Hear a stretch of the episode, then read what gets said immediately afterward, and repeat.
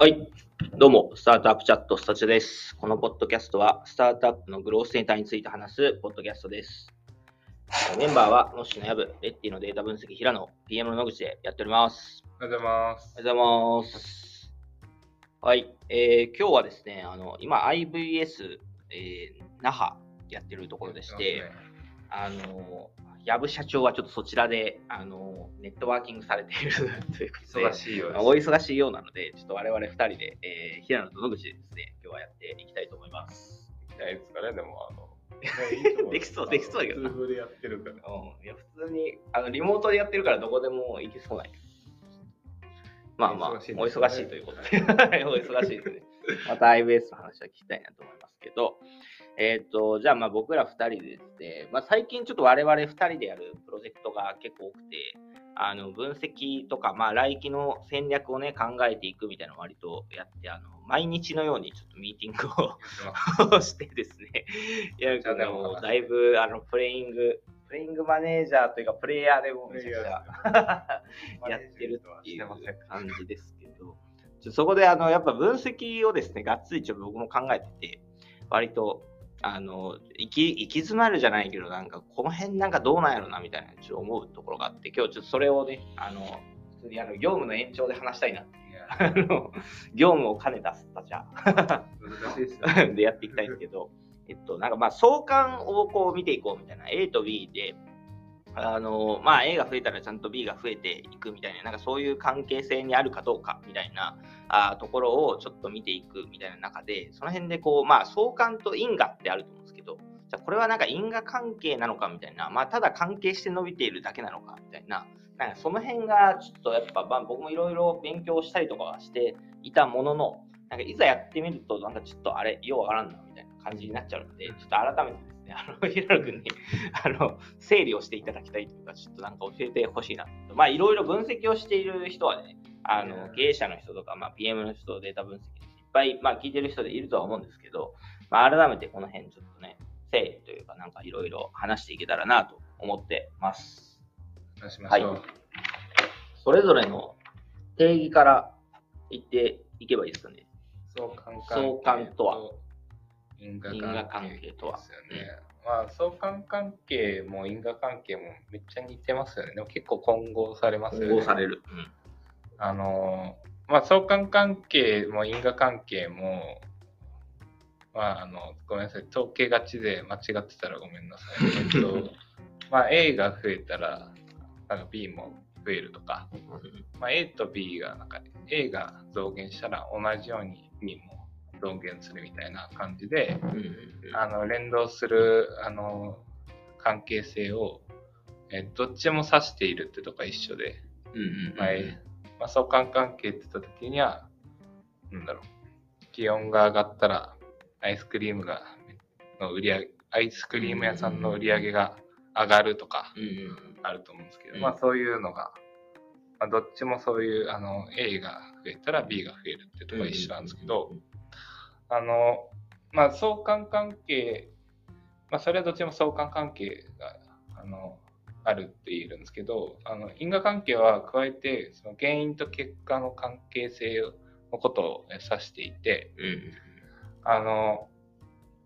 まあ、今言った例だと、アイスクリーム、あの、天気温が上がったらアイスクリーム屋さんの売り上げ上がるっていうのは、割と、こうか、あの、原因、要は原因と結果の関係性ありそうじゃないですか。あるね。うんなんか気温上がりました。めっちゃ暑い。うんうん暑いから体温下げたい気持ちになって、アイスクリーム屋さんの早期がうん出てきてそうですね買いに行こうみたいななんですけど、あのそれはまあ因果関係と言えます。うんうんまあ、一方であの、それがないケースうんうんは、あのも含めて、まあ、A と B の関係性があれば、まあ、相関関係とは言えるんですよね。がなんだ、関係性で言うと、まあ、相関関係があって、さらに原因と結果があれば因果関係とも言えるみたいな、そんな感じですかね。うんあ、確かにそうですね。アイスクリームと、えー気温は、まあ、関係してるというか、うんまあ、暑い月は確かにアイスクリーム販売数売り上げ多いだろうし、みたいな。うんそれはじゃあ、まあ、気温がやっぱ要因だねっていうのが言える。なんか、ググって出た例で、うんあの数学の点数と理科の点数みたいな。まあ、これは多分相関してるでしょうみたいな。でもまあ、必ずしもみんな数学がいい人は理科がいいみたいなわけじゃないです。そう他の要因も多分ある。だ例えば勉強時間、そもそも数学めっちゃやってるけど理科めっちゃ全然やってないみたいな人はなダメだよねとかはあると思うし。そう。そういうのありますだから、今ので言うと、数学点数高い人は理科の点数高いでしたっけ？うん。じゃあ、これを因果関係だとか言ってたら、よっしゃ、理科の点数上げるために数学死ぬほど勉強すればいいじゃんみたいな。それは違うよね。理科の点数上がるぜみたいな感じは。ただ傾向としてやっぱ理系に強い人は両方高い傾向があるよねっていうだけの話ってことですよね。まあ、その辺が相関関係と、まあ、因果関係の整理じゃないですかね。なるほど。これでもあの、やっぱみんな分析してると勘違いしちゃうじゃないですか。いや、めっちゃありますよね、これ。これはどうどうやって突破していくどんなケースがあるかでいうと、結構多分、あのこういう、まあ、多分どいろんな企業さん多分多いと思うんですけど、うんなんか単純に相関関係があるだけのやつを、うんなんか因果関係だと、うんがあるようにこう言っちゃうケースってうんないですかね。うん。いや、ある。なんか、データを見て、あの、なんだろう、散散布図うん。出してうん、ピシンとこう、うん。あの、斜めにこう、斜めに行ってね。そう、で、あの、分布のドットがめちゃくちゃ線の周辺にいてみたいな。これは相関だみたいな。相関係数高いぞみたいじゃあこの数値を伸ばせばいけるんだみたいな。なっていうケースがあるんで、まあそういうケースよくあるな、うん。うん。思って、なんかそういうの見るとね、あの、ちょっと、あの、これ言い過ぎじゃないとか、うん断定しすぎじゃないとか思いますけど、例えばうちだとなんだろうな。店舗数、ネット予約の店舗数が増えればネット予約数が増えるみたいな。とか、まあそりゃそうだみたいな。それはあの、マーケットできる店舗数が増えてんだから、そりゃそうだ。そうですね。なんか分析して関係ありますだけ言うと、なんかちょっと、うんいやいや、みたいな。それはだから、それを分かってて、みたいな。その上でどうすんの？みたいな。何かしらそこに対して、なんかもう一つぐらい因果の軸があって、そこをじゃあ伸ばそうみたいなところは分からないと、まあ意味ないよねっていうのはあったりします。そうですね。うん結構多いです。そうですね。まあでも、結構、そう言いたくなる気持ちわかりますけど、まあでもどっちかじゃないですかね。まあ、あの、まあ、完全に思考停止で、あの、相関を因果だと思っちゃってるケースか、うん。あと、あの、もうなんか自分の中で、まあ、あとはあれですか、あの結論があって、仮説超強い仮説があって、うんうんうんそれを血眼のようにこう相関があるかをこう見て、うんうん。あったらもう因果だって言っちゃう。なんかそのちょっとそうですね。いくつかなんかねそこをうまくやっていくポイントをちょっと話していきたいなと思うんですけど。そのやっぱ因果を見つけていくとまあその A だから B になるみたいななんかそこをこう見つけていくとまあうまく施策にこうつながってきたりすると思うんですよね。うんなんかこういう体験をしてもらったら、なんか確実に伸びますみたいな。まあ例えばアプリでこう、いいねを最初にしてもらったら、その後、うまく、えっとリテンションしていきますみたいな、うんなんかそういう、そうですね。因果みたいなのが分かればいけると。で、この因果をじゃあ見つけていくために、どういう順番でやっていけばいいかやっぱり相関はちゃんと見に行った方がいいですか？ね。あでも相関を見た方がいいと思うんですけど、なんだろうな。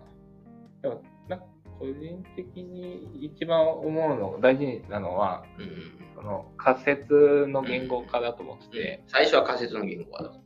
あの、そもそも、あのうん、仮説が出せないってことは説明できないじゃないですか。うんこの因果が、こういう因果がありそうだ、うんうんうん。だから、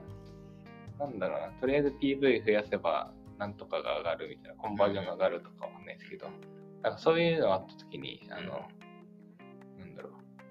仮説がないものって、多分説明がつかないと思うんですよね。で、そういうなんか論理破綻してるみたいな、うんそそんなんあるみたいな。みたいなのが、なんか説明つかないものはどうすあの因果の説結局納得感も得られないし、あのやろうともなんないから、うんまずその辺のあの仮説をちゃんと出して、で、その相関があるかを見るみたいうんうんな感じじゃないですか。だから例えばまああのデータが10個ぐらい指標あって、じゃあその10個のパターンの、えっと2つぐらい組み合わせて、うんその相関を全部見ますみたいな。うん。そしたらその相関があるものがなんかまあ2割ぐらい相関ありましたみたいな。で、その中でどれが因果かみたいな、そういう、なんていうんですかね、こう、場当たり的なというか、全部やる、パターンから出すやり方もあるんですけど、それはなんか微妙で、それは本当に因果なのっていうのが言えないから、結局あの最初仮説があって、そこから候補となる指標で相関を出して、で、そのうちまあ因果はこれだねみたいなのを立証していくみたいな、なんかはそういう流れですね。自分はそっちの方がなんか、あの、ミスがなないかなと思ってて、もちろん、うん。あの、先に、網羅的に出してもいいと思うんですよ。あの、うんえーあの組み合わせるパート、早いじゃないですか。うんうんで、なんかあ当たりをつけて、うん。じゃあそこの仮説を、あそこって、本うん。当その裏は何だろうみたいな感じで、うん。その数字の裏を考える、うん。あの因果関係の仮説をちょっと妄想するみたいなことができると思うんですけど、なんか、あの人ってその、割とあるのが、その傾向出たら、あ、もうこれ因果じゃんみたいな、なんか思考停止、その A と B しちゃう数字と数字の関係性しか考えなくなっちゃって、じゃあとりあえずこの数字上げようってなりなりがち。うん。その裏にあるユーザーさんのその体験とかをうんちゃんと考えなきゃいけないのに、そこをはしょっちゃうんで、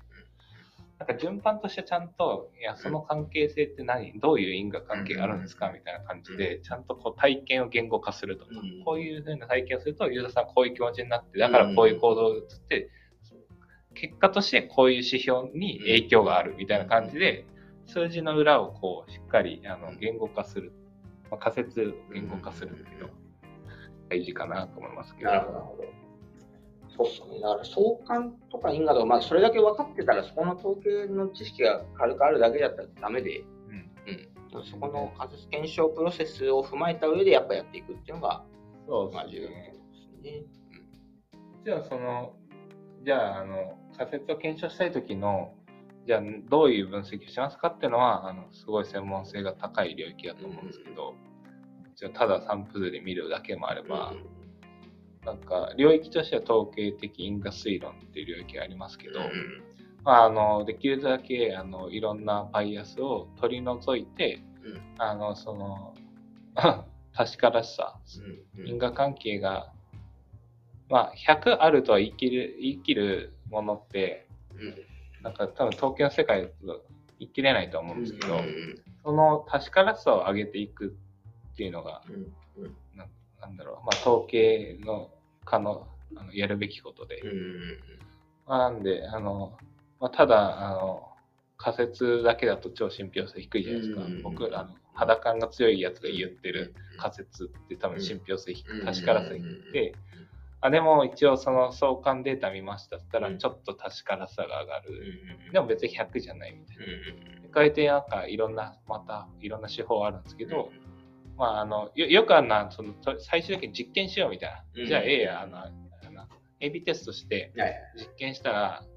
まあ、A と B に関係性、本当に因果関係あるんだったら、じゃあその A と B はランダム分けて、じゃあ片方、あの A が A という指標が動く施策を打ちました。片方打ちません。で結果どうなるっていうのは、まあ、これかなりあの確からさが上がるやつですね。それで上がったうんあそういう感じで、あの、まあ、確からさを上げていくっていうための手法っていっぱいあるよねって感じで。まあ、ただね、どこまで上げるかとかもね、あの、なんだろう。その時のコスパで、だったりもするじゃないですか、時間かかって。まあ、そこも踏まえて、なんかこう、確信度どれぐらいでどう意思決定するかみたいな感じですですよね。なるほど、なるほど。うん。で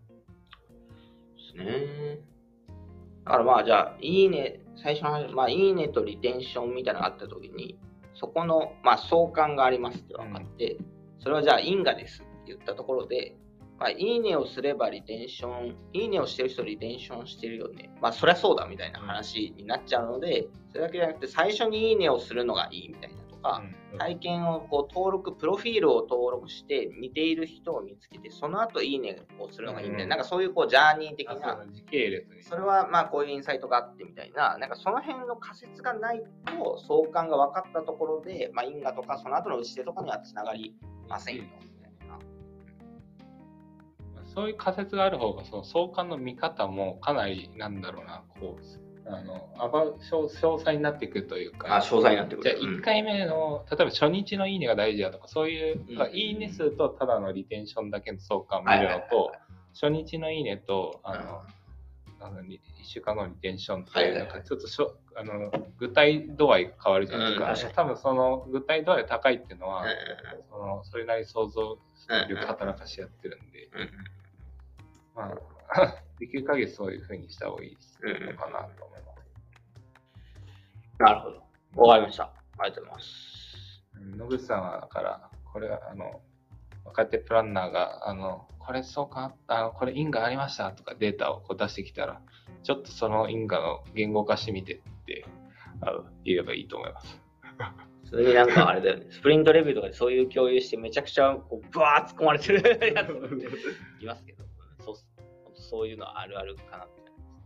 この辺の、あの、相関因果とか、まあ、あの、この辺のね、領域の入門的に学ぶならみたいな、なんかありますか？そういうあ記事文章、本、本。面白い、あの、全然数式出ないやつありますよ。お原因と結果の経済学だっけな。原因と結果の経済学。はい。皆さん、あのね、すぐ、ちょっとこれで興味が湧いた人は、あの、ググっていただいて。うんこれ面白いです。あの、世の中の、うん、なんかいわゆるて通説みたいなのを実際に統計データわかりやすそうですね。教育関連とかのこう、うんいわゆる常識をこうデータでこう覆すみたいなうんうんうん。話が結構あって、はいはいはい。単純に事例が面白いです。うん、いいですね。はい。ぜひ皆さん買って、えー勉強してみてください。はい。ということで、じゃあ今日はこれで終わりたいと思います。はい。はい、ありがとうございます。